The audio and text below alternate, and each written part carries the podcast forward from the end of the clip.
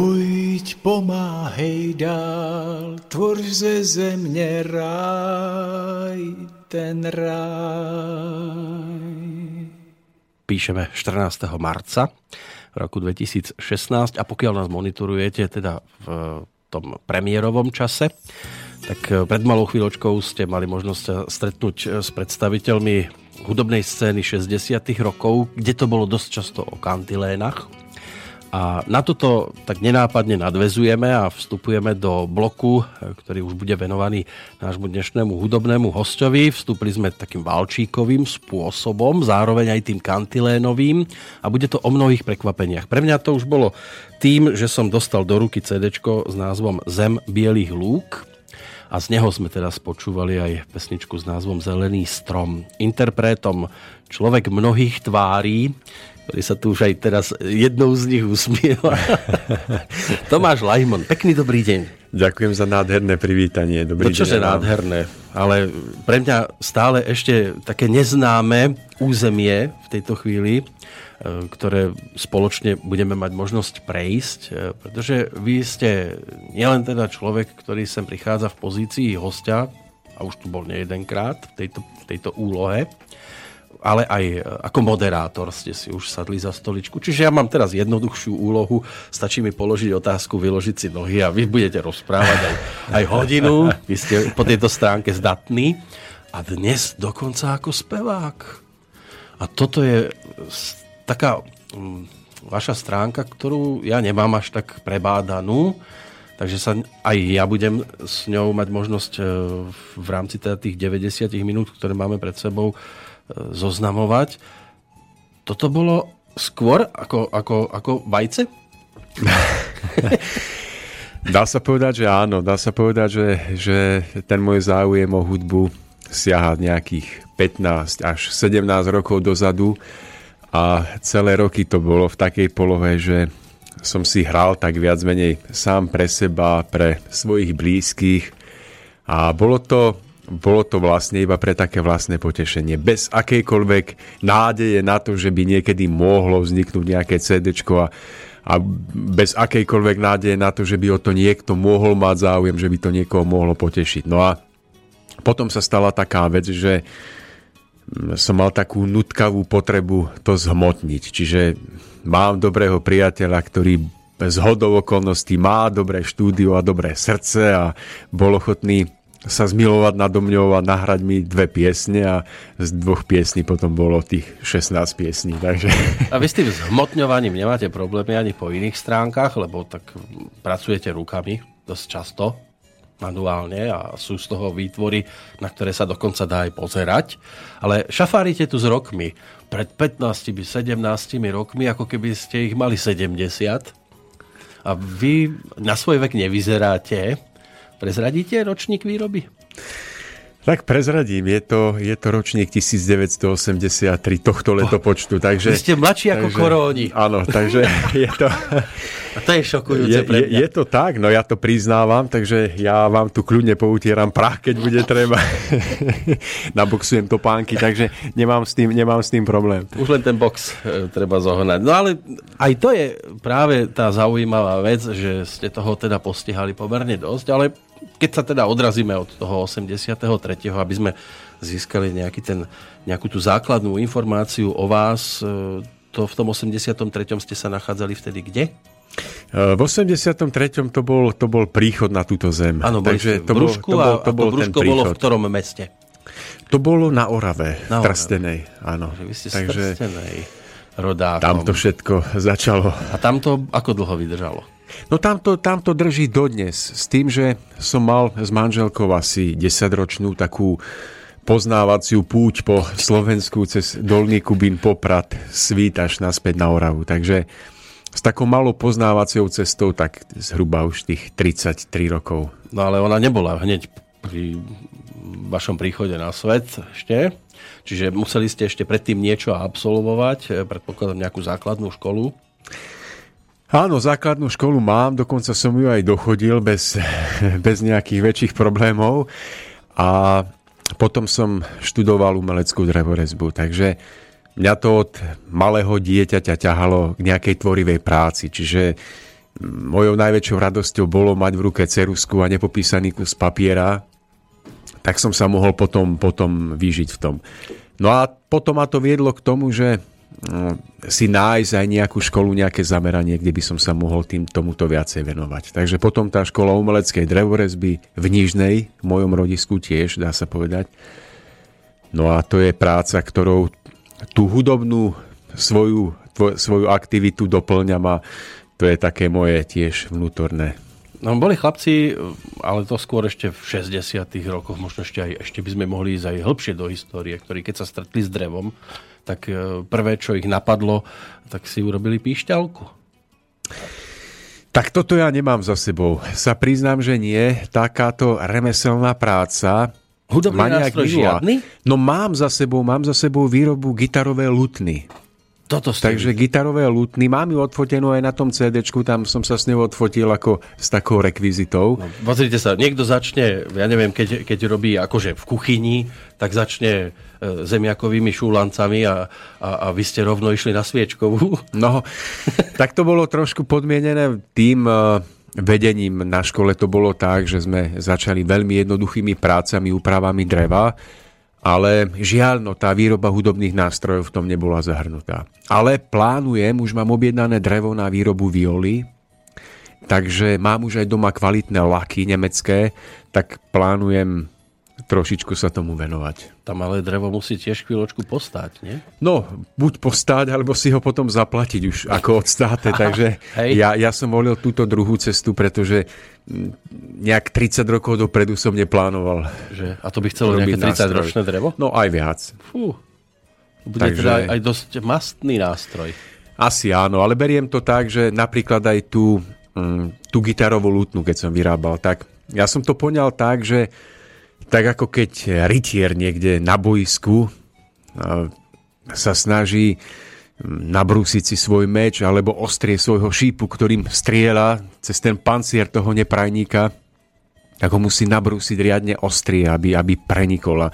Tak ja som to poňal tak, že, že ja túžim byť rytier s hudobným nástrojom. A že musím ten nástroj vyrobiť tak, aby tie šípy, to znamená tie tóny, ktoré ktoré budú vychádzať z toho nástroja, prenikli cez ten pancier tej ako to povedať, tej každodennej ľudskej otrlosti voči tým jemnejším citovým záchvevom. Takže ja som to poňal ako výrobu rytierského nástroja, ktorým chcem preniknúť tým šípom až do srdca toho poslucháča. Takže alebo poslucháčka. Pre mňa to bol napríklad, alebo, alebo, alebo dieťaťa. Takže, alebo. Ja som to poňal tak, že e, je to až taká, taký duchovný úkon výroba toho nástroja. A keď už teda to takto rozdeľujem, že poslucháč, poslucháčka, dieťa, máte to aj v repertoári takto rozmiestnené, že sú tam aj pesničky pre deti? Zaujímavé je, že vôbec nie, no. ale, ale mám takú spätnú väzbu, že mi viacero ľudí povedalo, že uh, ich deti, ktoré, dajme tomu, nezvyknú počúvať hudbu alebo nemôžu počúvať hudbu, uh-huh. tak sa veľmi tešia na to, že, že niektoré piesne z toho albumu uh, si doma púšťajú tí rodičia. Takže, no schválne, ktorú by sme tak mohli teraz dať? Ktorú by sme mohli dať? Tak si dajme kamenú bránu. To bude jedna z tých takých veselších, takých až populárnych skoro. Wow, nádejná hitovka. Vyskúšajme. Dobre, otestujeme v praxi a poslucháč si môže povedať, či áno, alebo...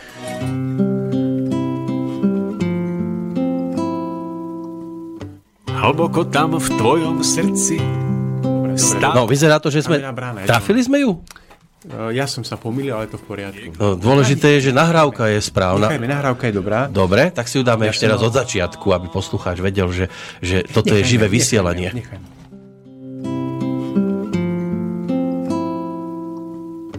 Hlboko tam v tvojom srdci stála brána kamenná. Jej klembu obvíjala biela rúža nádherná z mohutných kameňov tejto tajomnej brány sa týčila mreža pevná ako múr. Bola to strieborná mreža tvojej posvetnej túžby. Nevpustiť do srdca púšť Tisíce dní a snádi tisíce nocí. Sám si strážiac pri bráne stál. Za tou bránou kvitla totiž v tvojom srdci záhrada. Plná kvetov riega stromov pod belasou oblohou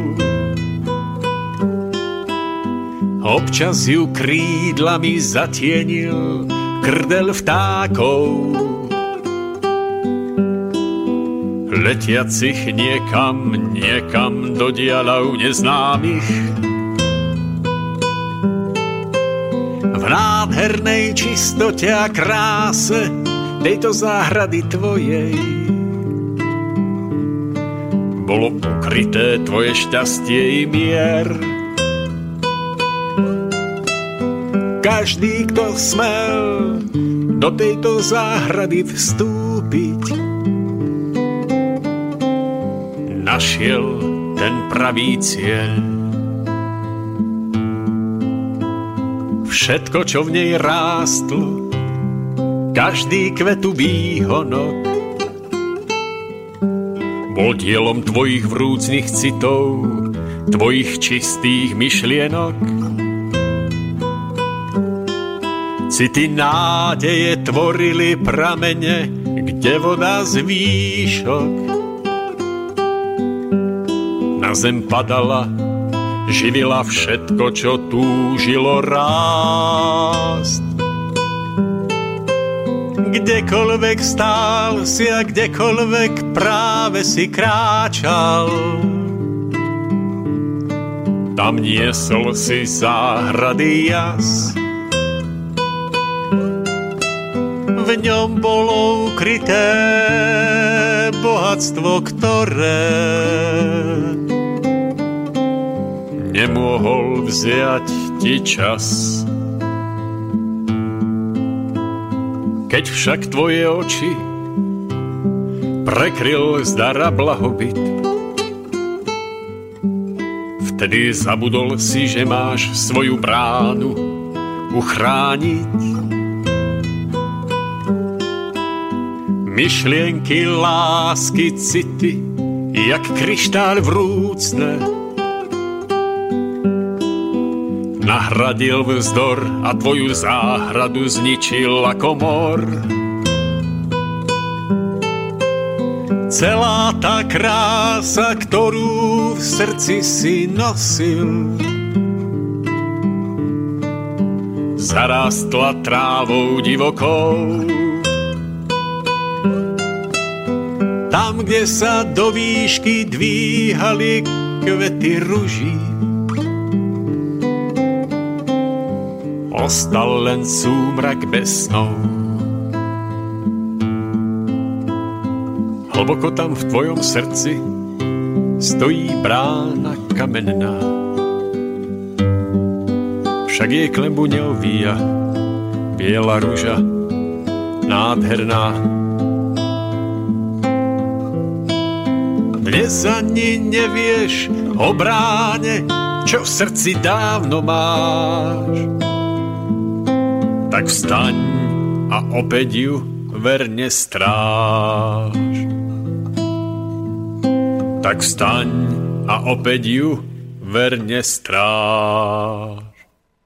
Dve veci ma napadajú, keď to tak e, človek počúva. E, jedna sa týka textu, lebo 5-minútová vec, to už je aj dosť slušná e, robota, čo sa týka naučiť sa ten text. V tomto prípade ste na tom asi dobre, že? Tak zatiaľ to je iba taká štúdiová zákopová práca. Neviem, ako by to dopadlo, boli, no? neviem, ako by to dopadlo na koncerte. Takže... A druhá vec, to je hra na gitaru. Toto je nejak takým tým klasickým spôsobom. Ano, takže ano po tejto stránke ste sa snažili ísť, že nie ako táborový GCDG, hej, ale, ale...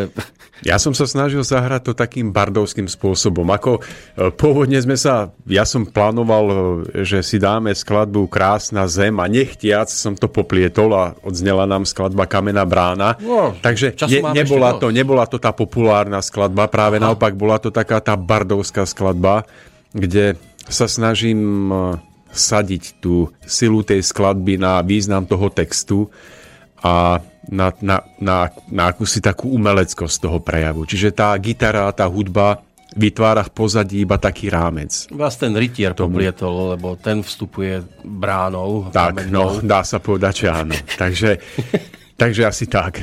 No, ale budeme mať čas určite aj na krásnu zem, aj na tie ďalšie, ktoré sa tam nachádzajú, lebo ako som spomínal, teda malo by ich byť 16 čo je celkom slušný záber. A niektoré dokonca sú ešte aj dlhšie ako tak. je to tak, no. Máme tam nejakú 6 minútovku a možno, že si aj tu ešte stihneme dať. Ale teda po tej hudobnej stránke e, došlo na tú ľudovú školu umenia? No tak, e, že či som chodil na ľudovú školu umenia? Uh-huh. No tak e, na hudbu nie, ja som chodil na ľudovú školu umenia na výtvarný odbor. To Takže stačilo, to mám, to, mám, to mám za sebou vlastne som chodil na dve takéto školy. Jedna bola tá umelecká stredná škola a popri tom ešte na, na inú školu, tiež umeleckého zamerania. Ale tam som tú hudbu ešte vtedy neriešil. A to bolo až potom v tom mojom veku, tých 15-16 rokov, keď, keď sa v človeku prebúdzajú tie ideály a tie krásne city, takže tam som vtedy túžil to rozospievať niekde vo svojom vnútri. A asi to poznáte aj vy. Takže... To, tak na, to sa na internáte robilo, že sa no. spievalo dievčatám pod oknami. No tak ja som spieval viac menej asi, asi v bytovke, tak asi sám sebe a možno máme, ale, ale neoberalo ma to radosť. No ale potom ste to mali možnosť niekde, verím, že aj prezentovať verejne.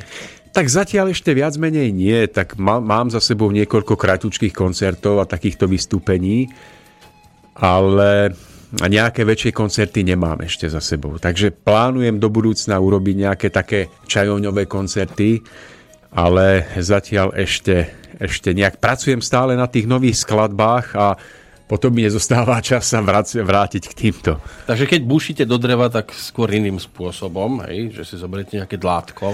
Tak, dlátko riadne, riadne zarežem do toho a potom, keď mám pocit, že potrebujem zmenu, tak vezmem husle do ruky alebo gitaru. nádherne si tam zahrám a potom mám toľko energie do ďalšej práce, že to neviem opísať. A to je dedičné, alebo ste boli jediní, kto takto vyčnieval, čo sa týka teraz toho, toho, tej práce s drevom? Práce s drevom je to tak, že v našom rode, aspoň tak v rode Lajmonovcov, tak viem, že, že sú ľudia, ktorí majú vzťah k umeniu, k rôznym formám umenia, ale priamo v našej rodine, z ktorej vychádzam ja, tak asi som sám. Ale cez to všetko tak Čierna ovca. Čierna, ale, ale cez to všetko, cez to všetko to, to ako vnímam tak, že mňa otec viedol k športu. Ja som bol hokejista, futbalista, to sme hrávali súťažne, môj otec trénoval kvôli mne e, športový klub, takže veľa do mňa investoval v tomto smere. Ale keď som potom došiel do toho veku 15-16, tak som potom nejak začal vnímať, že ma to ťaha viacej k tej umelecko-tvorivej práci tak som potom trošičku tak oca sklamal, mm. ale dúfam, že ak sa dnes pozerá na nás z výšky, tak, takže je rád.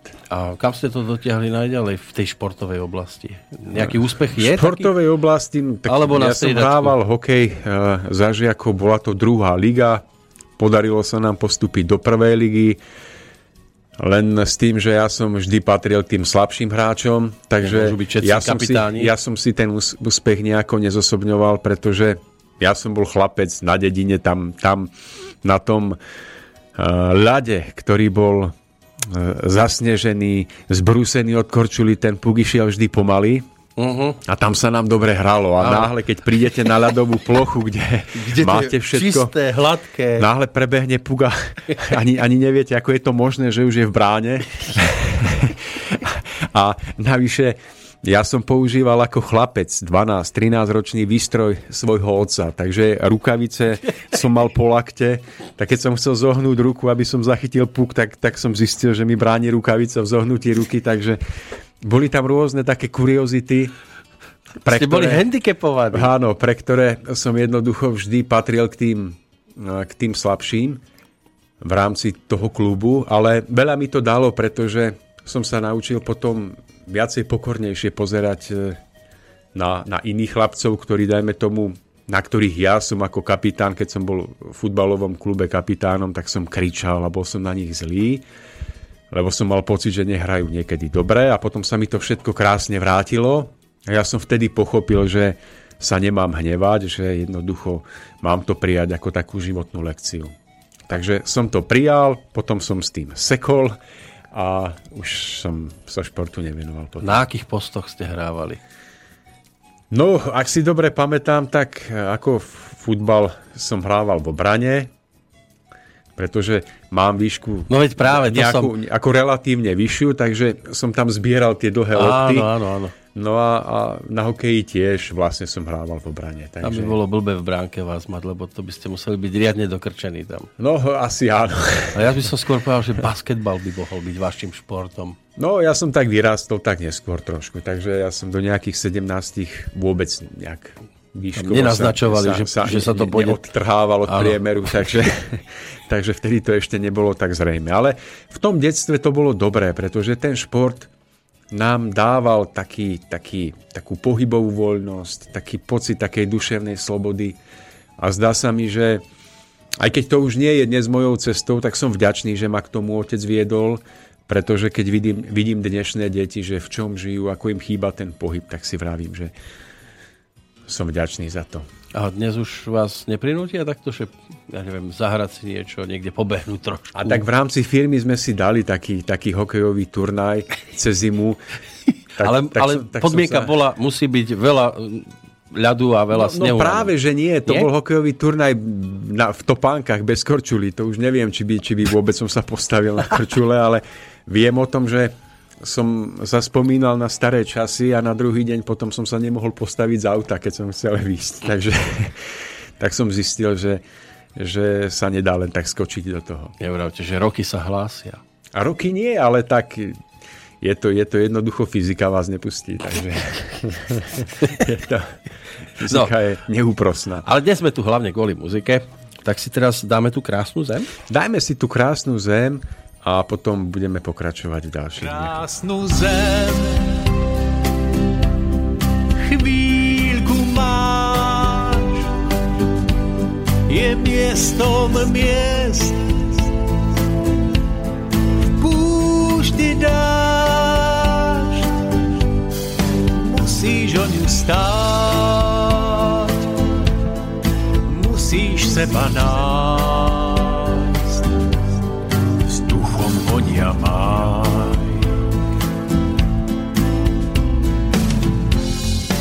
ten, kto sa trápi, býva sám. Ten, kto sa stráca, túži nájsť kvitnúcu pláň, kde nie viac Tá zem raz má sa stať dielom tvojich rúk. Z hĺbky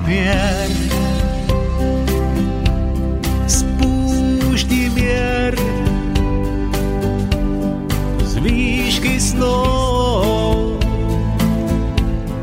Pád slov, nesmieš zostať stáť, úsvitu sa báť, čest a hrdosť vzdať.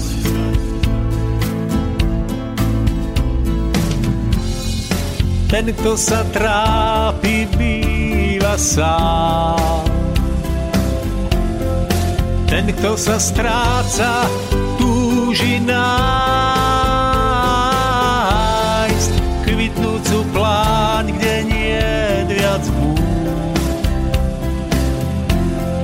Tá zem raz má sa stať dielom tvojich rúk. Krásnu zem,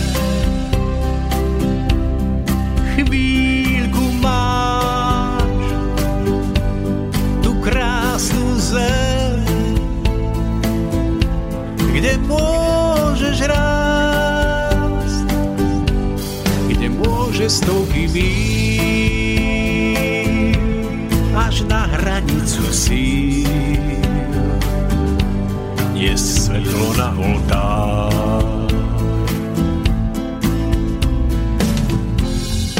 Ten, kto sa trápi, býva sám ten, kto sa stráca, túži nájsť kvitnúcu pláň, kde nie viac Tá zem raz má sa stať dielom tvojich rúk. Dielom, dielom tvojich rúk. No, keď to dnes počúvate a viete, ako pesnička vznikala, a vy ste tiež asi v štúdiu začali otvárať oči, že čo všetko sa s tým dá urobiť. No je to tak, je to tak, že ja som dovtedy nemal predstavu o tom, čo všetko ponúka dnešná technika až som v tom štúdiu potom nahliadol a som zistil, že je toho až tak veľa, že veľmi jednoduchá vec sa potom robí veľmi dlho, pretože kým vyskúšate všetky efekty a všetky haly a všetko to okolo toho, tak prejde hodinka a pol.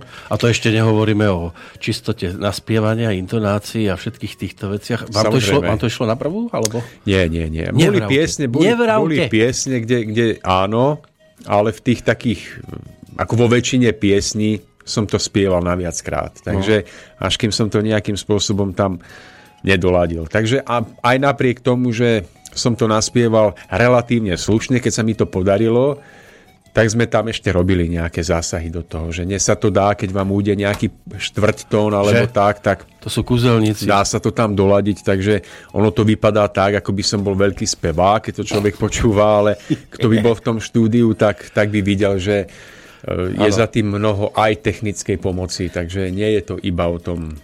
Žaslol by poslucháč, keby koľkokrát počul čisto len stopu solového hlasu a tú prvú verziu.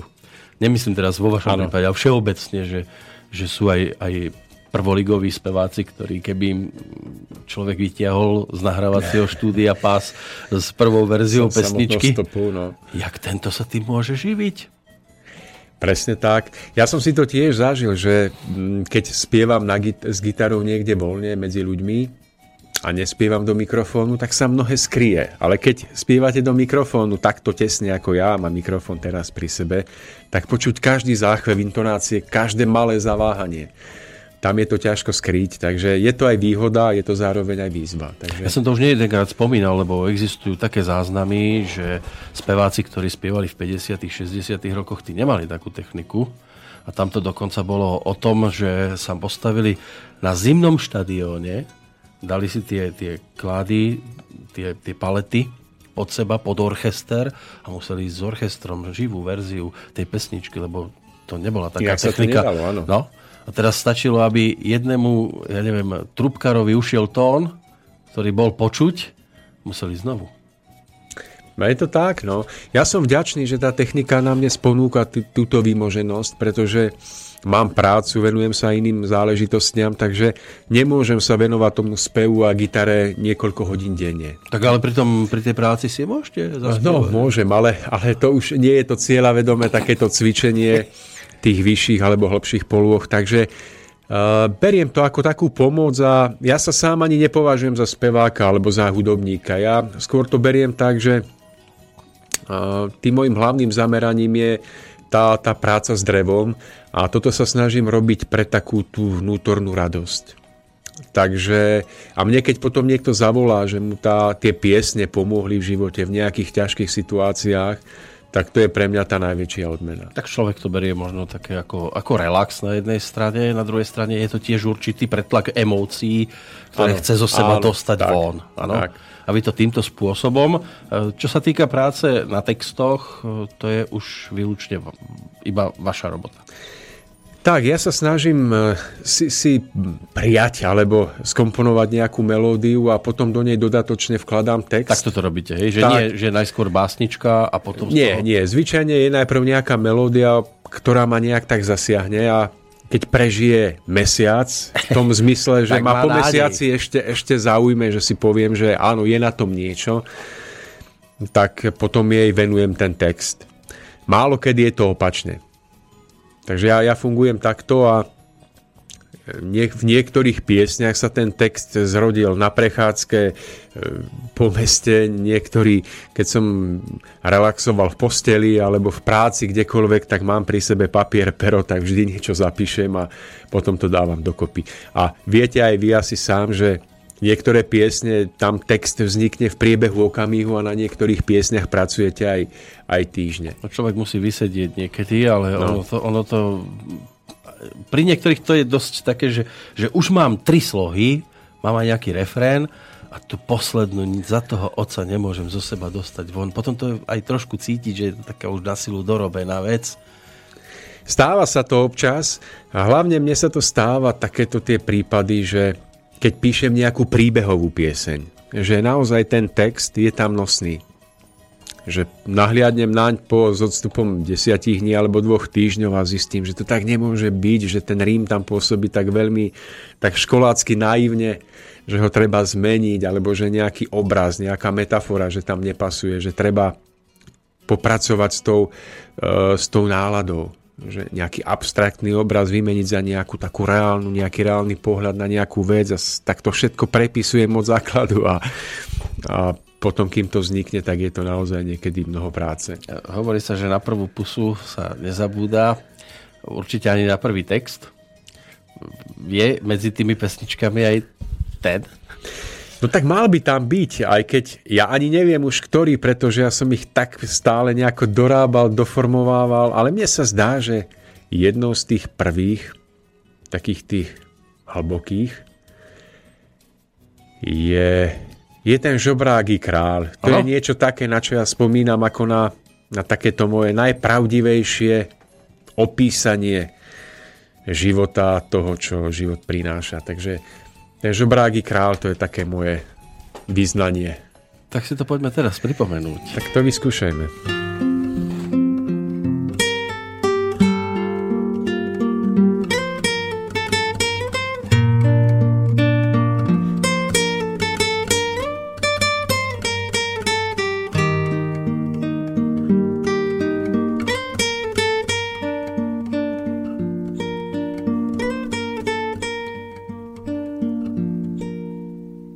Ak si všímaš, čo ti chýba, mávaš pocit chudoby, všetko zdá sa stojí proti, život padá na ruby. No ak vnímaš, čo si dostal od života ako dar, náhle zistíš, že si žiješ, že si žiješ ako kráľ. No ak vnímaš, čo si dostal od života ako dar, náhle zistíš, že si kráľ. Ak si vravíš, že tvoj krajec je dosť tvrdý na tvoj vkus, v tvojich očiach plameň hnevu bráni vidieť každé plus. Potom vzhliadni v tichu na tých, ktorých bieda premohla. S vďakou zdvihneš každú smietku, čo si zmietol zo stola. Potom vzhliadni v tichu na tých, ktorých bieda premohla. S vďakou zdvihneš každú smietku spod stola. Prečo človek spozná poklad, ktorý vážil viac než hrad, až keď stráca na rozcestí to, čo v hĺbke mal tak rád. Prečo človek spozná poklad, ktorý vážil viac než hrad, až keď stráca, čo mal rád. Prečo človek spozná poklad, ktorý vážil viac než hrad, až keď stráca, čo mal rád.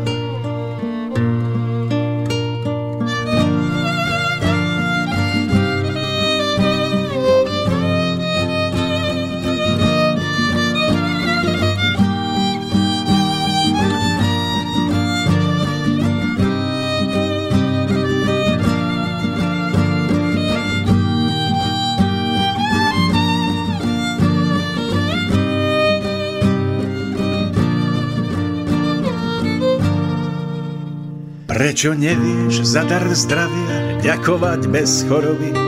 Prečo útlak učí ľudí ceniť váhu slobody? Prečo strach nám duše zviera, život býva lopota? Prečo smrť nás musí učiť ceniť váhu života? Prečo strach nám duše zviera, život býva lopota? Prečo smrť nás musí učiť ceniť váhu života? Tvojej hrudi ešte stále bije srdce ako zvon, ešte stále stať sa môžeš porazeným víťazom. Ak si priznáš, že si blúdil tam, kde si sa cítil snáď, na vrcholkoch slávy, bez citov a bez zásad, ak si priznáš, že len slúžiť dáva možnosť práva mať, ak si priznáš, že len slúžiť rovná sa milovať.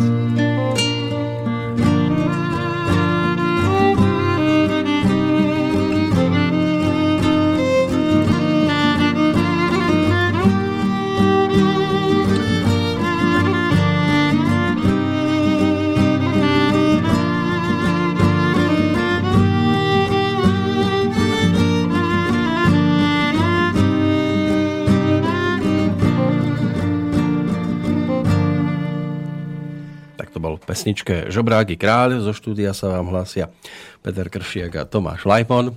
Dobrý deň. Môže si, môžete si to kľudne spojiť aj s pesničkou, ktorá je za nami. Obsahovo e, hlboký príbeh. Áno, je to, je to hlboký príbeh. E, ja som sa snažil v tom texte opísať svoje životné skúsenosti v tom smere, že mnohokrát sa mi zdalo v živote, že niečo mi chýba, že by som si niečo veľmi v živote prial a čím viacej som si to prial, tým viacej sa mi to vzdialovalo. U vás to chodí takto? U mňa to tak bolo jednoducho, že čím viacej som na tom lipol alebo to chcel a, a hlavne keď som to chcel s pocitom takej zatrpknutosti, že prečo to ešte nemám, keď niekto to už má. To a... bolo v súvislosti určite aj s tým hokejom. Ten puk prečo ho niekto má a ja ho nemám. Možno, že aj to tam bolo, je to tak. A, ale predovšetkým to bolo v tých takých vážnejších životných veciach, že prečo niekto má to, čo ja nemám a vždy, keď som nejak vnútorne prežíval takú zatrpknutosť, tak sa mi to všetko ešte viacej vzdialovalo. A potom som si uvedomil v živote aj vďaka dobrým ľuďom v mojom okolí, že je treba vyskúšať sa trošku inak pozrieť na ten život, že mnohé veci máme a vôbec si to neuvedomujeme. A že jedine vtedy, keď si ich začneme viacej uvedomovať a byť za ne vďační, tak potom začnú prichádzať aj tie ďalšie veci, ktoré by sme si ešte k tomu životu prijali. No a o tom tá pieseň vlastne bola. Či už je to zdravie, veď koľkokrát je to tak, že máme zdravie a trápime sa pre hlúposti. A v okamihu, keď o to zdravie prichádzame, či už naše alebo zdravie našich blízkych, tak zistíme, že vlastne aký sme si mohli žiť krásny život dovtedy, keby sme sa tými malichernostiami netrápili. Takže tá pieseň má byť o tomto mojom takom hlbšom význaní. No zvyčajne je to o tom, že do tých pesničiek sa premietajú momentálne pocity. Dosť často je to o, o, o tých nepríliš príjemných skúsenostiach e, so životom, ale keď tak pozerám na ten váš repertoár, tam je viacero pesničiek, e, ktoré majú svoj príbeh, no, napríklad Prázdny čbán. Hmm. To by mohlo byť uh, o čom? Ono je to vlastne o tom istom. ale, ale, ale v rúžovom. Áno. A, Takže... a, a zlaté z vody? Ono to je všetko o tom istom. Ja som tu do, na to CD dozadu napísal túto vetu. Uh-huh.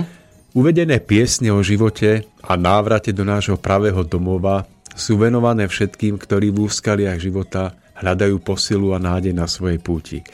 Takže tak ako, ako sa pýtate aj vy, tak aj ten prázdny čbán je o tom, že keď človek na tej púti životom keď prechádza tou púšťou tých jednotlivých prežití, tak keď padne na kolena a napriek tomu nájde odvahu vstať, tak mu potečie voda aj z tých najtvrdších skál a vlastne prežije, prežije ten stav toho naplneného, naplneného čbánu.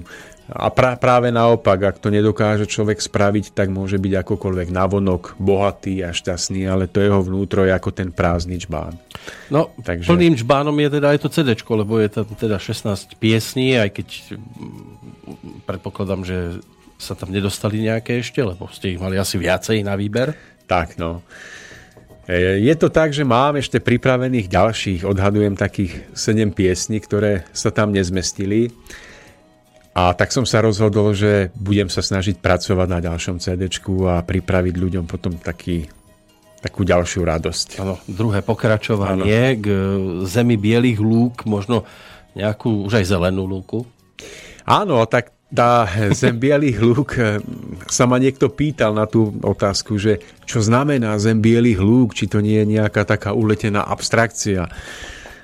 Tak eh, z toho môjho pohľadu je to vlastne básnický obraz z jednej piesne Zem bielých lúk, kde opisujem zem bielých lúk lalí. Takže ja tam hovorím o tom, že si želám, aby každý z nás došiel raz na to miesto bielých lúk, ktoré budú posiaté rozkvitnutými bielými laliami. Takže a tá lalia je z môjho akoby duchovného pohľadu prejavom duchovnej čistoty a hmm. takých tých ušlachtilých cností. Lebo niekto si vystačí s margaretkami. Ale tak napríklad aj margaretky sú krásne, samozrejme. A tu na obale toho CD je taká krásna labuť. Ja no, to som, to som práve sa chcel opýtať, že, že čo, čo tá labuť vlastne, keď je to o lúkach a labute nejak, ja si neviem predstaviť, že by behali po lúkach bežne. To si neviem ani ja. E, ide skôr o to, že mám doma originál tohoto obrazu, ktorý uh-huh. nám naša veľmi dobrá známa namalovala ako originál oleomalbu. A na tom obraze práve sa nachádzajú krásne rozkvitnuté biele lalie. Aha, tak tam takže, takže tam je to prepojenie tých bielých lalí a tej zemi bielých lúk. Takže e, áno, to CD sa tak zachvieva v takom, niekedy až takom symbolicko-obraznom význame, takže keď hovorím o tých laliach, tak za tým vidím nejaký duchovný obraz. Áno, tá labuť je tam len taká nenápadná vlastne.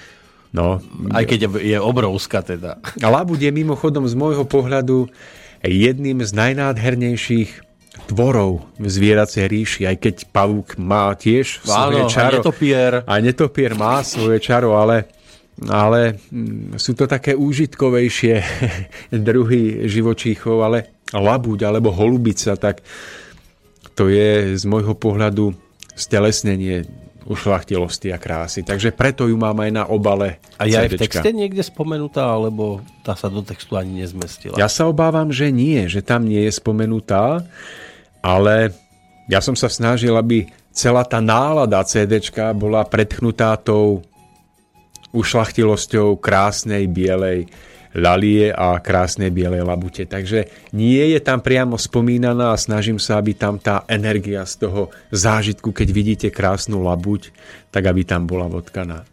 Čo teda povedať ešte o tej titulnej pesničke? Teraz by sme si ju snáď mohli dať. Tak si ju môžeme dať, ona je zvláštna tým, ako aj niektoré iné piesne z toho. CDčka, že je trojjazyčná. Vy spievate aj, čo som si všimol, že v češtine. No a potom a ten ešte, tretí jazyk ešte to je tu- Esperanto? Eh, No, nie je to Esperanto, je to, je to trošičku iný jazyk, ktorý má taký duchovný rozmer, ten jazyk, Takže po latinsky. ktorý, no tak, nie úplne, ale, ale má veľmi krásne záchvevy ten jazyk na vystihnutie takých duchovných obrazov. Takže ja vlastne v tej piesni používam tri jazyky. Mm, Je to také zvláštne, že ja som si nikdy nevedel predstaviť, že by som ja nejak komolil po česky nejakú pieseň, pretože si vážim slovenčinu a vravím si, že Slovák by sa mal vyjadrovať po slovensky, ale ja som pri skladaní niektorých piesní došiel do takého zvláštneho štádia, že mám napríklad napísanú prvú, druhú slovu po slovensky Uh-huh. a chcem urobiť aj tretiu. A nie, a po A, česky to ide a jednoducho príde vám to do tej hlavy alebo niekde dovnútra v tom českom jazyku. A vy si poviete, nie, ja nemôžem jednoducho, to predsa sa nepatrí, to by ma národovci uh, nezniesli. A, a potom predsa si poviete, ale veď počúvaj to, veď tak ako ti to prichádza, tak sa nebráň, No. zaspievaj to po česky a čo? Urobil to Meky Šbírka, Catherine, tohle smůla není. Hej? A už tam bola čeština. Ja by som pritom bol najradšej, keby som mal niekde priateľa v tom štúdiu, ktorý by bol Čech, že by to priamo zaspieval on. Len bývam nejakých 600 kilometrov od českých hraníc, alebo 450, Tam takže ťažko zablúdi niekto. je, je to ťažko a aby mal ten spevák aj ten druh pochopenia pre, pre tento druh piesni, tak je to dosť ťažké nájsť. Čiže ja sa ospravedlňujem našim poslucháčom, že som to zaspieval ja, ale Promiňte, ale aby, aby to pochopili, že ja som to vnímal ako také splnenie toho vnútorného pobádania, ktoré pritom som mal. Takže vypočujte si to sami a snáď, snáď akoby to nakoniec príjmete správne. nebojte sa, zvládnete to. A vy máte nádherný český uh, nápev, jo, takže až zvažujem, že či náhodou v, v tom ďalšom CD-čku niečo spolu Počkaj, a tá tretia reč, to je čo? No to je práve tá novovel, toto je jazyk, ktoré, ktorý je spracovaný na vystihnutie takýchto hĺbších duchovných obrazov. Ako sa to A- volá ten jazyk? Novovel to. A nebude nás počúvať teraz nejaký novovelťan? Tak možno áno, možno, bude, nie. ten To- bude možno nadšený z toho, že Možno áno, ale v každom prípade je to jazyk, ktorý nie je ešte známy ani všeobecne rozšírený. Takže ja v tom CD pripájam aj brožúrku, kde nájdu preklad obsahu to, toho nového jazyka a nájdu tam vlastne aj všetky texty, všetkých to piesní. Sa, teda keď je to nový jazyk, to sa ešte nepoužíva nejak extra? To sa veľmi extra nepoužíva. a To je jazyk, ktorý bol Približne. vytvorený vlastne v nedávnom období. Mhm. A ja by som nejak nechcel veľmi o tom jazyku zatiaľ hovoriť, pretože zatiaľ je to ešte v takom štádiu dozrievania a formovania sa toho jazyka. Takže ja som také prvé lastovičky urobil, že Aha, vy ste ten objaviteľ tohto ja- jazyka. objaviteľ možno, ale určite nie objaviteľ v tom smere, že som ho objavil a použil, ale e, nie som jeho akoby k e, strojcom. Takže vyskúšajte si precítiť Sám tie záchvevy zvedavý toho jazyka, teraz. tak nech sa páči.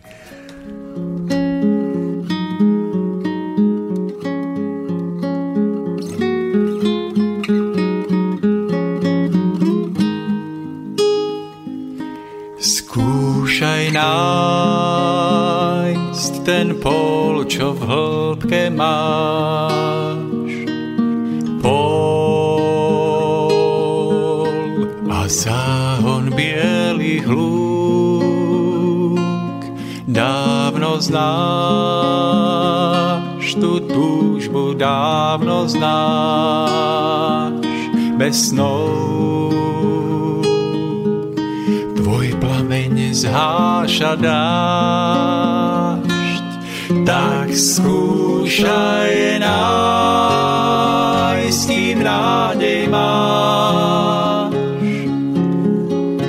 Svet nádherný, čo v hĺbke máš, raz nájdeš snáď tú krásnu pláň.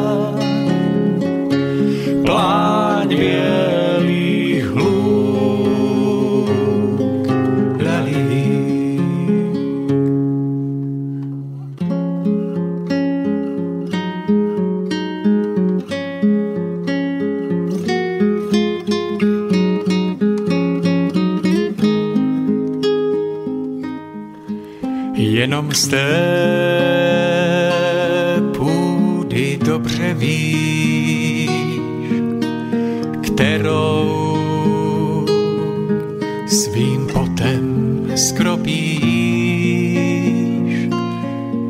Budou kvést, tisíc let budou kvést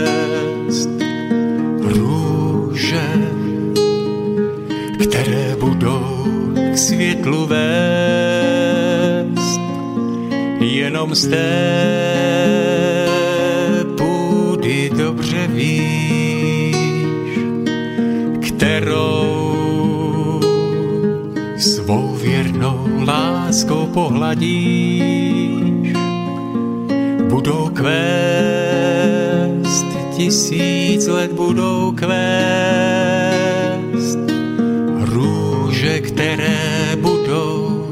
světlu vést. Změně pouhou stáj v krásný ráj. Tou láskou svou nádhernou kež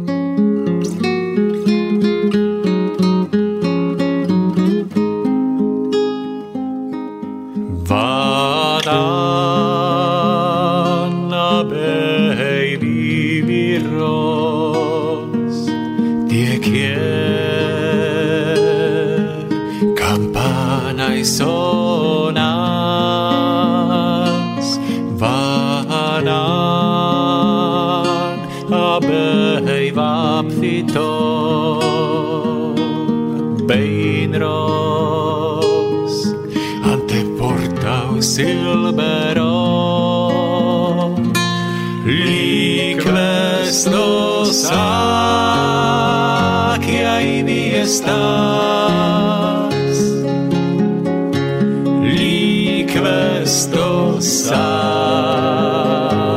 y fiestas ante el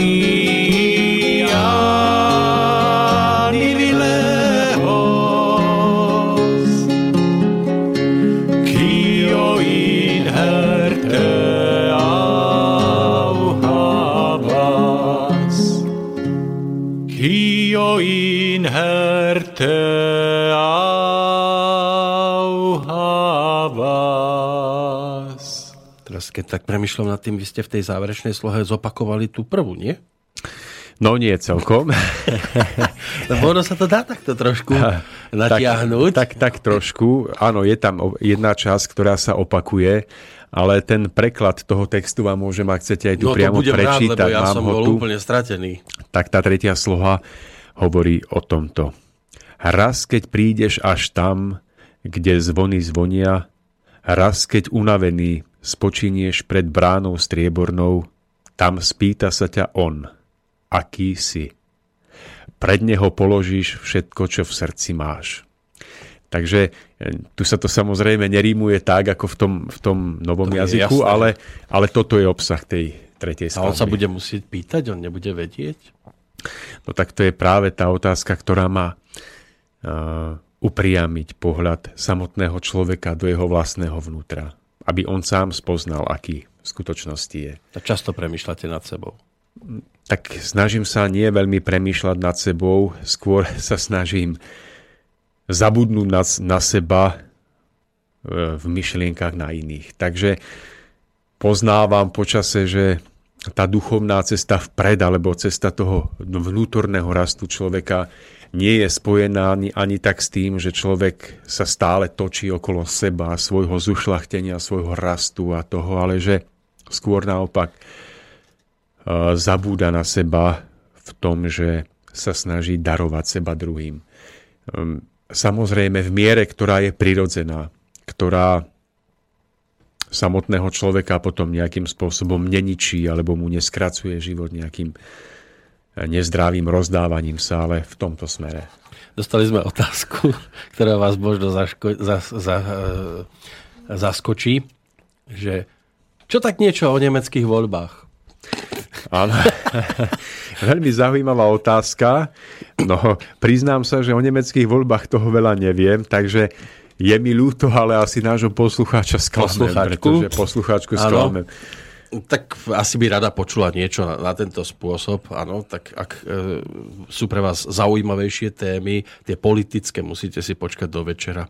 Málo ktorý redaktor to chce riešiť v predpoludnejších hodinách, lebo si myslí, že ho nebude nikto počúvať, ale ako vidíme, niekto tam Tak minimálne sa počúvame my dvaja. Takže... Áno, a to by malo byť asi základom, keď už sme teda oproti sebe, tak sa počúvať. A ja počúvam vaše pesničky teda, ktoré sa nachádzajú na CD Zem bielých lúk ale keby len e, vás, ale vy ste tam neboli sám na to. Vy ste mali aj muzikantov, aj husličky tam zneli. Je to tak, ako vravíte. E, je to, je to vlastne no, dielo, to CD je dielom viacerých ľudí. Ja som síce prišiel s textom, piesňou a do každej piesne som sa snažil zahrať si svoju gitaru, ale Takže je to živý tak som viacejkrát vnímal... Žiadny automat. Nie, nie, nie, žiadny automat. Ako určite sú tam nejaké efekty použité z tých počítačových akoby z tej ponuky, ale celé to jadro toho CD spočíva na akustických nástrojoch. Takže boli tam ľudia, ktorí mi veľmi pomohli tým, že hudobne sú o mnoho ďalej než ja, s nápadom, pomohli mi s tým, niektoré veci sami zahrali tak, ako by som to ja nezahral. Takže hral tam Mario Kubas, ten, ten hral takmer v každej piesni nejakú tú ťažšiu gitaru, ktorá, ktorá tam je. Zahral tam basu. E, máme tam Ivana Švedu, ktorý tam hral bicie. Miro Štefan, ktorý tam, Miroslav Štefan, ktorý tam hral husle. E, boli tam ľudia ktorí nám tam vlastne robili také, také, také tie malinké doplnky. Dita Vesela nám tam hrala tú flautu z tej prvej mm-hmm. piesne z, z Zelený strom. A v neposlednom rade e, nám veľmi pomáhal Marek Žubek, môj taký priateľ, ktorý ovláda techniku. Takže keď už Mario Kubas nemohol, nezvládal, tak to vždy tento Marek potiahol, pomohol mi. Takže je to dielo vzájomnej spolupráce. K tomuto takému zážitku môžem povedať, že, že pri nahrávaní som v niektorých piesňach počul nástroje, ktoré by tam mali odznieť a počul som v jednej z tých piesní aj husle. Ja som mal dovtedy takú predstavu, že, že viem, čo to je, keď znejú husle. A tá predstava bola spojená s tým, že buď som počul nejakú ľudovú hudbu na dedine, ako hrajú, alebo nejakú tú ťažkú klasiku, ktorá sa hráva potom Symfoniku symfo- a tak, v orchestroch a tak. Ale až v okamihu, keď prišiel Miroslav Štefán do štúdia zahrať e, na husliach, ste pochopil, čo je to hra na husle? Som, pocho- som prvýkrát precítil, čo to je a bol to pre mňa tak silný zážitok, že po, keď odišiel zo štúdia, tak vraví Máriovi, že Mario, ja asi, ja si, asi idem ako začať hrať na husliach. Tak ma od toho odrádzal, aby som to ani neskúšal. Že ešte že nie, to, Tomáš, že ešte to, dnes nie. Nie, že vôbec nie, pretože že je to tak nesmierne ťažké že a náročné na čas a na všetko, že vôbec, že to nemám ani skúšať. Ale on nevedel o tom, že práve týmto ma namotivoval ešte viac. Takže e, tým spúšťačom toho, že som začal hrať na husliach a že chodievam vynikajúcej pani učiteľke, tak je práve pieseň Pokánie, kde, kde Miroslav Štefán zahral takým spôsobom, ktorý ma úplne rozochvel. Hlboko ma rozochvel. A musím povedať, že on patrí k tým hudobníkom, ktorí predtým, než prišiel do štúdia, vôbec nevedel, do čoho bude hrať.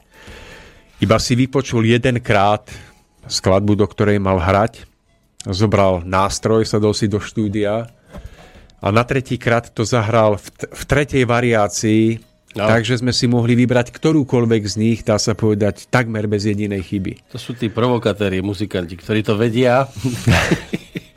tak ja keď som mu povedal, že už 2-3 roky na, nahrávam CT, tak pokrútil hlavou, pretože on keď nahráva CD, tak to je v piatok príde do štúdia a v nedelu to môžu dávať do tlače. Že? Tak to, vy by ste to asi nikdy nevydali potom. Ja si nikdy.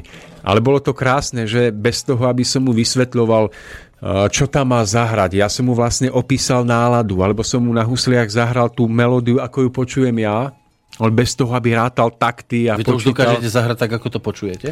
No ja to zahrám tak, ako to počujem, ale nezahrám to tak, aby to mohli počúvať poslucháči, takže od toho ma delí ešte pár rokov. Ale... Áno, už len tri ľudové.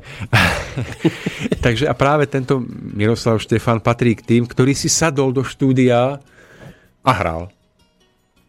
Tak to pre mňa bolo také prekvapenie, že takto sa dá hrať hudba. No. Vidíte, a vašu pesničku? Tak ja som bol poctený jeho účasťou, pretože je to veľký pán muzikant. Hoci on hráva ľudovku a viackrát do toho prenikal ten ľudovkový gríf, on je, on je veľký primáš. Uh-huh. A v tých skladbách si to vyžadovalo niekedy ustúpiť do úzadia a nechať, nechať vyznieť ten obsah toho textu a toho hlasu. No a po takej, po jednej skladbe, to bolo tá skladba Pokánie, tak sa nám to podarilo takto zladiť a po skončení potom prišiel si sadnúť ku nám a vraví, že ďakuje, že nebol zvyknutý takýmto spôsobom hrať, ale že bola to pre neho veľká skúška pokory a že mu to veľmi veľa dalo. Takže najbližšie, tak. keď prídete s cd tak to budú primášské nejaké skladby. Hey, hey, práve, že asi nie. Ja sa práve snažím eh, vždy tú atmosféru v tých piesňach naladiť tak, aby aby v tom zostal zachovaný ten rámec toho môjho štýlu. Hoci nevylúčujem, že bude jedna, dve skladby aj naozaj v takom e, čisto ľudovom prevedení, ale nemalo by to tam asi prevládať. Tak teraz by sme si to pokánie mali asi. Tak si dajme to pokánie. Ja by som bol rád, keby to ľudia precítili tak, ako, ako som to precítil ja pri tom spievaní a pri tom hraní.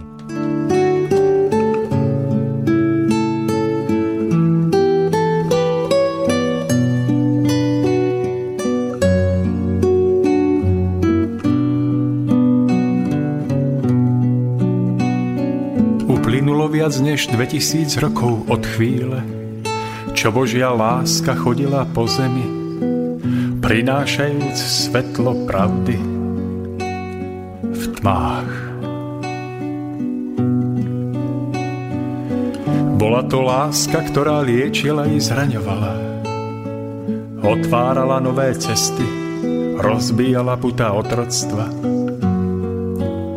putá bezsitnosti. Chcela, aby ľudí spájala vrúcnosť srdca, rídzosť, vernosť, pokora.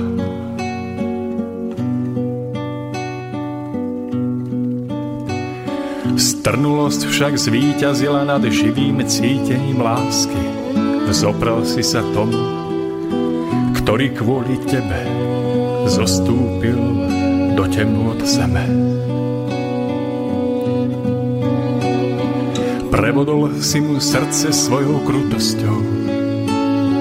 Ruky i nohy pribil na kríž nenávisťou a slepou pýchou. Však on sa na sklonku svojich síl na kríži modlil by ty si žil, on nevinný, on nevinný.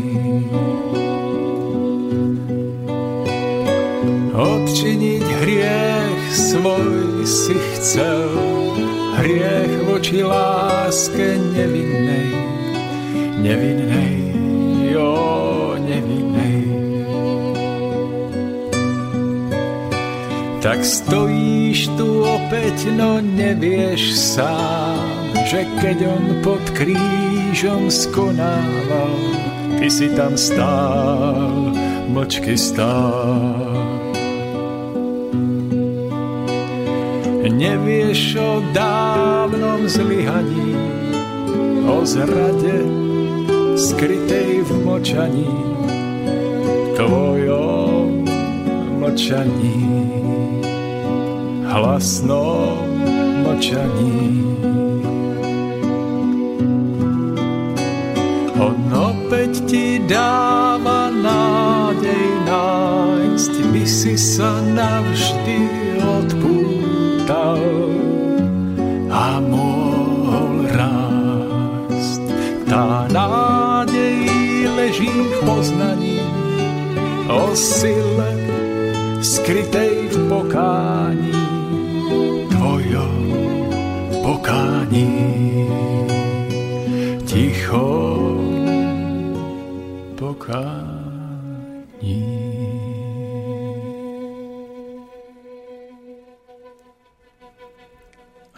Nekonečný záver. Doznievajú alikvotné tóny skladby Pokánie, takže No, pesničky, ktoré počúvame, tak e, to je vaša aktuálna súčasnosť a predpokladám teda, že e, nie je to, alebo nechcete iba o tom cd celý čas rozprávať, ale že aj o nejakých koncertných vystúpeniach. Niečo bolo naznačené, že, že sa niečo nenápadného chystá. E, takého nápadného v blízkej dobe budeme môcť spomenúť niečo? Že No už tak, tam a tam ak sa budete? dohodneme, že si v štúdiu urobíme niečo, tak asi tak. Zatiaľ nemám dohodnuté nič. Ma, mal som viacero ponúk od ľudí, že by mi pomohli s propagáciou, s prezentáciou. Takže vo mne sa to nejak preklápa. Že by som v najbližšom období, už keď to CD mám na svete, že by som jednoducho trošičku k tým ľuďom sa priblížil. Choďte a hlásajte, tak by som to povedal. možno, možno sa to tak dá povedať, hoci ja, ja sa nesnažím z toho robiť taký ten osvetový gospel nejaký, pretože mm, skôr to prežívam ako svoju vnútornú výpoveď alebo vyjadrenie. Plánujeme na ceste ušlachtilosti, ktorá bude opäť už po štvrtýkrát v Liptovskom hrádku na zámku. To To je je taký náš termíne? rytierský deň, bude to až v októbri. Až v októbri. Takže tam mám v pláne urobiť taký polhodinový koncertík. A, a vlastne tak, takže asi to pôjde tak plynule pozvolná a hlavne sa sústredím na tvorbu ďalších tých piesní, aby, aby som všetko to, čo mám pripravené, stihol dať na to CDčko. Mám takú skúsenosť, že ľudia si t- tento typ piesní potrebujú vypočuť v úplnom tichu a v takom, takom úplnom kľude. Až potom nájdu akoby ten kľúč, ktorým otvoria posolstvo tých piesní. Tak sa mi stáva, a tento mesiac sa mi to stalo niekoľkokrát, že mi po mesiaci, po dvoch, odkedy som to CD daroval alebo predal, volali ľu- ľudia s tým, že mi opísali ten vnútorný zážitok, ktorý pri tom prežili. Konečne mali Ale kľud. ono si to skutočne vyžaduje možno iný druh naladenia, než pri, dajme tomu, tom bežnom folku. Pretože ide tu naozaj o každú vetu, o každé slovo a o to správne precítenie toho, čo som do toho vkladal. Áno, je mi jasné, že toto nie je do bežného komerčného rádia. Asi nie, asi to nie. nemôže ísť od, o, ja neviem, nejakej 9. predpoludním v radnej šťave. Asi nie, hlavne nie v dnešnej dobe. Hoci, Mhm. hoci ja v tom CD mám asi 4 alebo 5 piesní, ktoré sú stávané aj na ten typ bežnejšieho rádia. A mám veľkú radosť, že aj na rádiu Lumen e, niektoré piesne boli zaradené Mhm. do gospel parády a že ich hrajú v priebehu toho každodenného programu. E, Ja síce teraz počúvam menej rádia, ale tak ľudia mi to spätne dajú vedieť, že to buď hrali alebo tak. A vždy ma to potom poteší, pretože som rád, keď sa o tých pies- keď tie piesne dôjdu až k tým ľuďom a keď jednoducho sa pokúsia o to dať im niečo. No tu ste na domácej pôde v podstate. Áno, vlastne áno, takže Teším Ale vo svojich toho, reláciách že... to nejak veľmi nehráte. Tak nepatrí sa. No, nepatrí sa. Ale... Ja viem, ja to tiež nerobím so svojimi vecami, že by som sa nejak extra hral, aby, aby poslucháč sa k tomu dostal takýmto spôsobom, ale tam by sa to aj hodilo vzhľadom k obsahu relácie. Ja som niektoré piesne hral v rámci relácií, hlavne keď som mal nejakých hostí, tak som sa snažil nejak to tak obohatiť. Ale skôr by som mal radosť, keby, keby to tí samotní ľudia, ak ich to osloví, aby si to púšťali alebo to dávali ďalej, pretože naozaj by som bol nerád, aby to dopadlo tak, že a to sa môže stať, že uh, pustíte to v tretej relácii a niekto tam za mikrofónom uh, v medzilaborciách sa chytí za hlavu, že, hm. že zase púšťa seba, že Narcis jeden. To by som bol nerád, pretože naozaj tie piesne som nerobil preto, aby som seba nejako odprezentoval, ale hlavne šlo tam o to, o to vyjadrenie. A ja som tiež prežíval nejaké ťažšie chvíle v živote a potom, keď som si spätne niektoré tie piesne púšťal, tak si myslím, že, že som potom pochopil, že oni, že som ich nepísal iba pre druhých ľudí, ale že potom nakoniec aj mne samému akoby e, pomôžu sa lepšie naladiť na tie správne prúdy nájsť takú tú radosť. Áno, treba povedať, že aj do tejto relácie som vás ťahal ja. Neboli ste to vy, ktorí... Ja mám také CD a chcel by som prísť na rozhovor. Nie? Preto som vám vďačný, že vlastne bolo to takou prirodzenou cestou, no. že na Keď už to reku záleží. máte na svete, tak, tak príďte o tom porozprávať, čo, prečo a, a čo sa tým stálo a tak ďalej. Hoci, Ale... hoci vám, pardon, môžem vám no, skočiť do reči, skáčte, hoci v prvej skáčte. relácii, e, keď sme spolu mali, my sme spolu mali prvú reláciu, to bola naša spoločná. Áno, vy ste boli hosťom poprvýkrát u mňa. Až u potom, vás? Až potom si vás všimol Boris a potom ste začali spolu robiť. Potom mi dal angažma. Áno. Ale, ale bolo to už, hádam, dva až štvrť, možno dva a pol roka dozadu. To už je dosť dávno, sme boli ešte na treťom poschodí. Ešte, ešte sme boli hore, teraz sme už dolu. Sme prízemné typy. ale chcem tým povedať to, že tam som sa napríklad pozval ja do tej relácie, paradoxne. Ani neviem to, ja som to dostal, že že e, Norbert s Borisom vás nejak veľmi nechceli. Takže vy ste urobili tú špinavú prácu. Áno, ja som si to oddrel áno. v úvodzovkách, áno, ale zase vidíte, aký to malo výsledok. A, a dnes ste tu po takmer troch rokoch ako už stabilná súčasť nášho programu. Takže, takže áno, no niekedy je treba sa, sa potlačiť, ale tiež chcem povedať, že nebolo to kvôli mne, ale... A ani kvôli mm, spevu kvôli spevu, ale tak som sa snažil hlavne, aby tie relácie, ak by ľuďom mohli niečo dať, nejaký nový obzor, alebo hlavne tie otázniky, ktoré potom si sami zodpovedajú v tom živote, takže že by to malo zmysel. A keby tak. sa chcel niekto dopracovať k tomu CD, aká je cesta? Máte nejakú stránku? A cesta je viac menej taká, že mám stránku. Že kúpte si CD a na zadnej strane nájdete na mňa kontakt. No pozerám, nemám ho tam, ale, ale je tam stránka, tam vo vnútri tej brožúrky je bart.sk. Bart? Je to, áno, Bart. bard.sk. Uh-huh. No a to je stránka, kde prezentujem svoje skladby, mám tam asi 4, kde mám kontakt. Ste sa Kde sa dá, no, nechcel som to tam dávať úplne všetko. Takže tam si môžu nájsť kontakt na mňa, objednať to, alebo priamo cez vás. Vy tu máte niekoľko ano, mojich CD-čiek, takže keď sa vám ozvú, tak im to môžete poslať a ja budem vďačný, ak tí ľudia, keď prežijú niečo pekné, alebo aj, aj budú mať nejakú kritickú spätnú väzbu, aby mi dali vedieť, pretože tie radostné spätné väzby posúvajú ďalej v tom, že dodávajú tú novú posilu do plachiet a tie kritické zase pomáhajú zdokonaliť tú ďalšiu prácu. No mali by. Nie vždy sa to darí. Nie vždy, ale keď je to konštruktívna kritika, tak minimálne človek pri tej ďalšej práci zohľadní ten pohľad toho daného človeka a je potom opatrnejší pri tom rozhodovaní. Len mnohí nevedia, čo je to konštruktívna kritika. Nevedia si to presne zadefinovať. Asi je to tak. Ja tiež vnímam, že niekedy je to akoby z pohľadu toho poslucháča mm, viac menej iba také nepochopenie toho obsahu, toho, čo to CD malo dať. Ale niekedy sa zadarí, niekedy sa nájde aj v tom jedna, dve, dve veci, ktoré potom posunú človeka ďalej v tom prístupe. Že tak o takúto stojím konštruktívnu kritiku. A teraz poslucháč dostane ďalšiu nálož, pesničkovú. Keď sa ti zdá, to je skladba, ktorú ste si zase vybrali. Dôvod? Pretože je to skladba, ktorú si veľmi rád púšťam, keď si už teda zapnem to svoje CD v aute niekedy. tak túto si rád púšťam, pretože je zase o tom, čo prežívame všetci. A snažil som sa ju odieť do takého šatu, ktorý by bol aj pre, pre nás mladých. Áno, nás mladých. Taký, nás mladých, tak pozerám na vás, hlavne som chcel tým povedať, ale už... Vy lichotník teda... jeden. už keď som tu aj ja, tak... tak.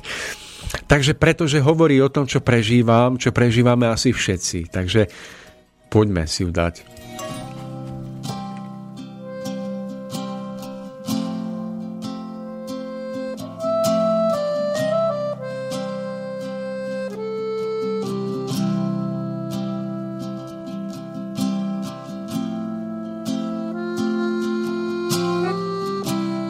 Keď ti vietor prašných ciest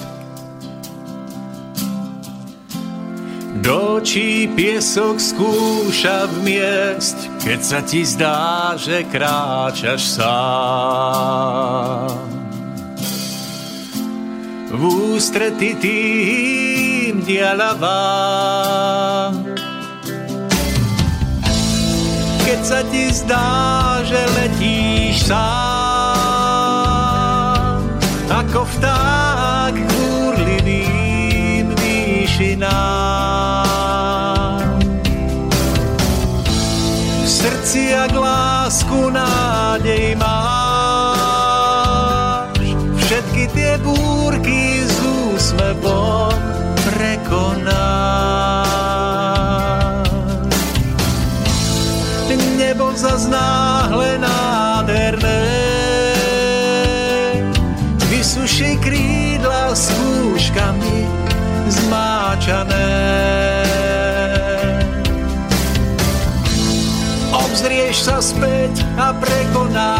žiaľ, veď všetko to ťažké nás posúva v diaľ, posúva v diaľ.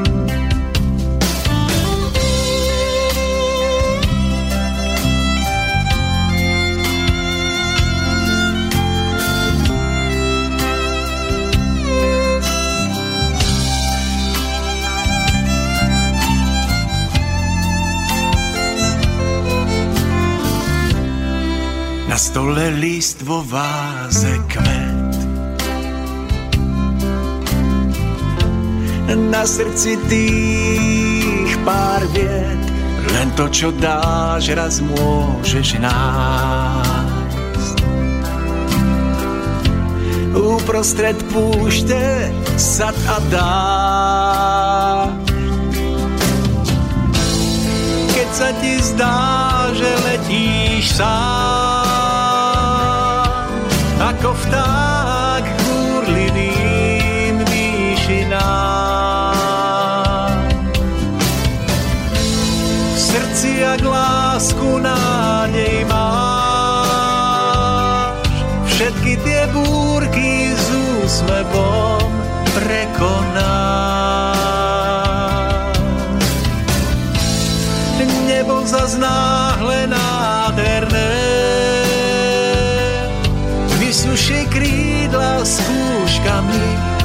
Zmáčané. Obzrieš sa späť a prekonáš žiaľ, veď všetko to ťažké nás posúva v diaľ, posúva v diaľ.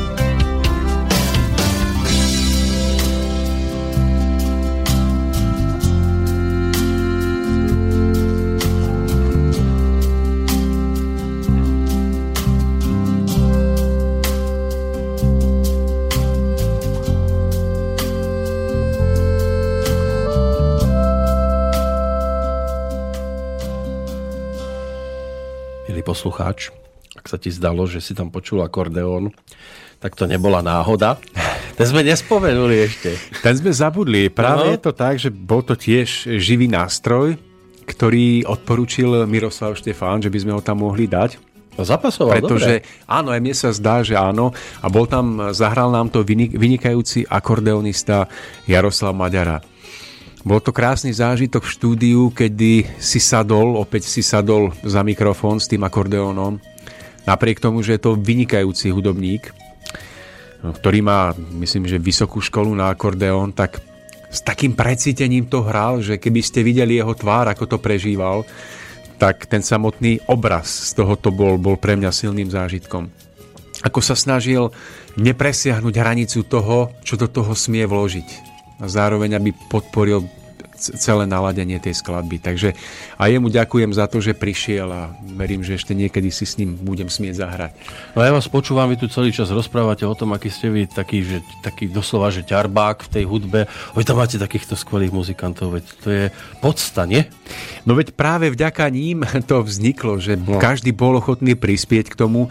Neviem, čím to je, veľmi si to vážim, pretože za sebou nemám žiadne meno, žiadnu kariéru hudobníka a veľmi príjemne ma prekvapilo, keď som tým vlastne ešte vtedy neznámym hudobníkom dal nahliadnúť na nejakú tú skladbu, či by boli ochotní vôbec prísť.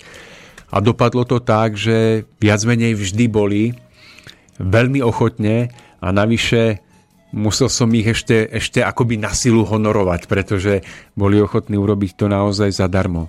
Mm. A, takže z môjho pohľadu to sú také veci, kde človek si povie, že že, že dobrí ľudia ešte nevymreli a potom si to váži, že takíto hudobníci prídu k niekomu, kto je úplne neznámy a že sa sklonia a zahrajú. Tak to, a možno to si to povedali aj oni, keď ste ich pozvali, že dobrý človek ešte žije. Kiež by to tak bolo, ale to by už museli povedať oni. Sme pomaly na konci nášho rozprávania. Vybrali ste si ešte takú skladbu, pomerne teda dlhú, najdlhšiu z celého tohoto CDčka. To máš 6 minút to je ten prázdny čbán. Otázka pred záverom, kde seba ako muzikanta, pesničkára vidíte tak o ďalších 5 rokov? Nad druhým, tretím CDčkom? Veľmi, veľmi ma to ťahá k tomu bardovskému prejavu, čiže veľmi jednoduchý hudobný, možno gitarový, lutnový doprovod s, s takým hlbokým obsahom textu. Ak sa podarí aj dobre precíteným podaním a veľmi, veľmi ma ťaha robiť také možno rozprávkovo príbehové, možno aj baladické piesne, kde naozaj pôjde o to, že tí poslucháči pri počúvaní tej piesny možno dlhšej, porovnaní s bežnými piesňami, kde zažijú tú silu toho zážitku, toho vtiahnutia sa do deja, tak niekam tam ma to ťahá ale asi to zase sklzne občas aj k tomu populárnemu prejavu, pretože, pretože asi to tak má byť. Život má byť pestrý. Ja to vidím takto. Boli ste u mňa premiérovo pred tými takmer tromi rokmi ako rečník. Dnes, e, všetci to využívajú teraz, áno. Teraz ste u mňa ako hudobník tak sa pripravte na to, že sa to môže zopakovať. Bol by som poctený, ale najprv musím urobiť ďalšiu prácu, aby bolo o čom. Takže... No, Čbán je zatiaľ prázdny.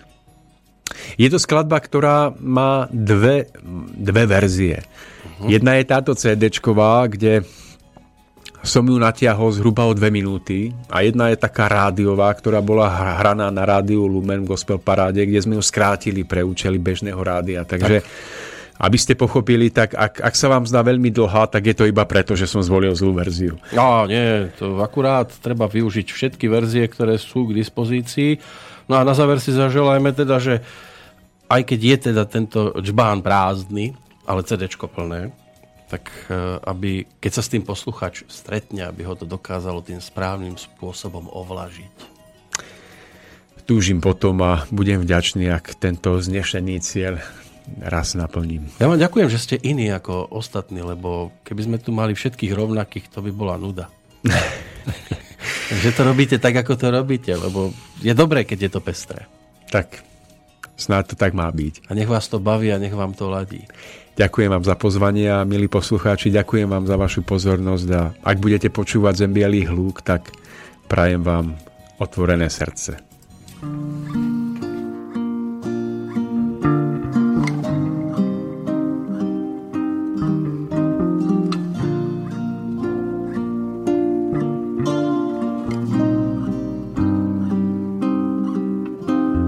Kráčaj cestou stále v diaľ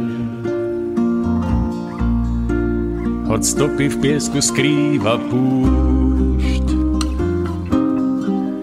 Čistým srdcom ten správny cieľ skúšaj nájsť. Dĺžkou púte zlomený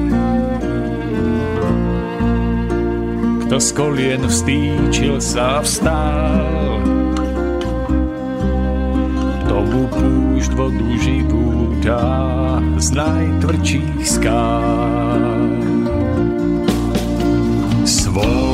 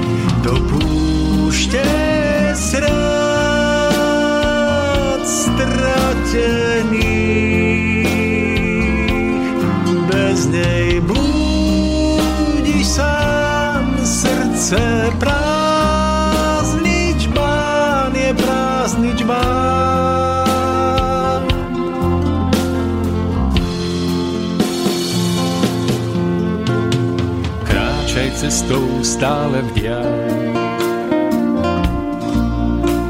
Hoď môžeš zostať celkom sám. V tvojom srdci je púti cieľ dávnych ciest. Lúčmi slnka spálený Kto z prachu vstýčil sa vstál vodu žibúta z najtvrdších skál. Svoj oltár v hĺbke duše má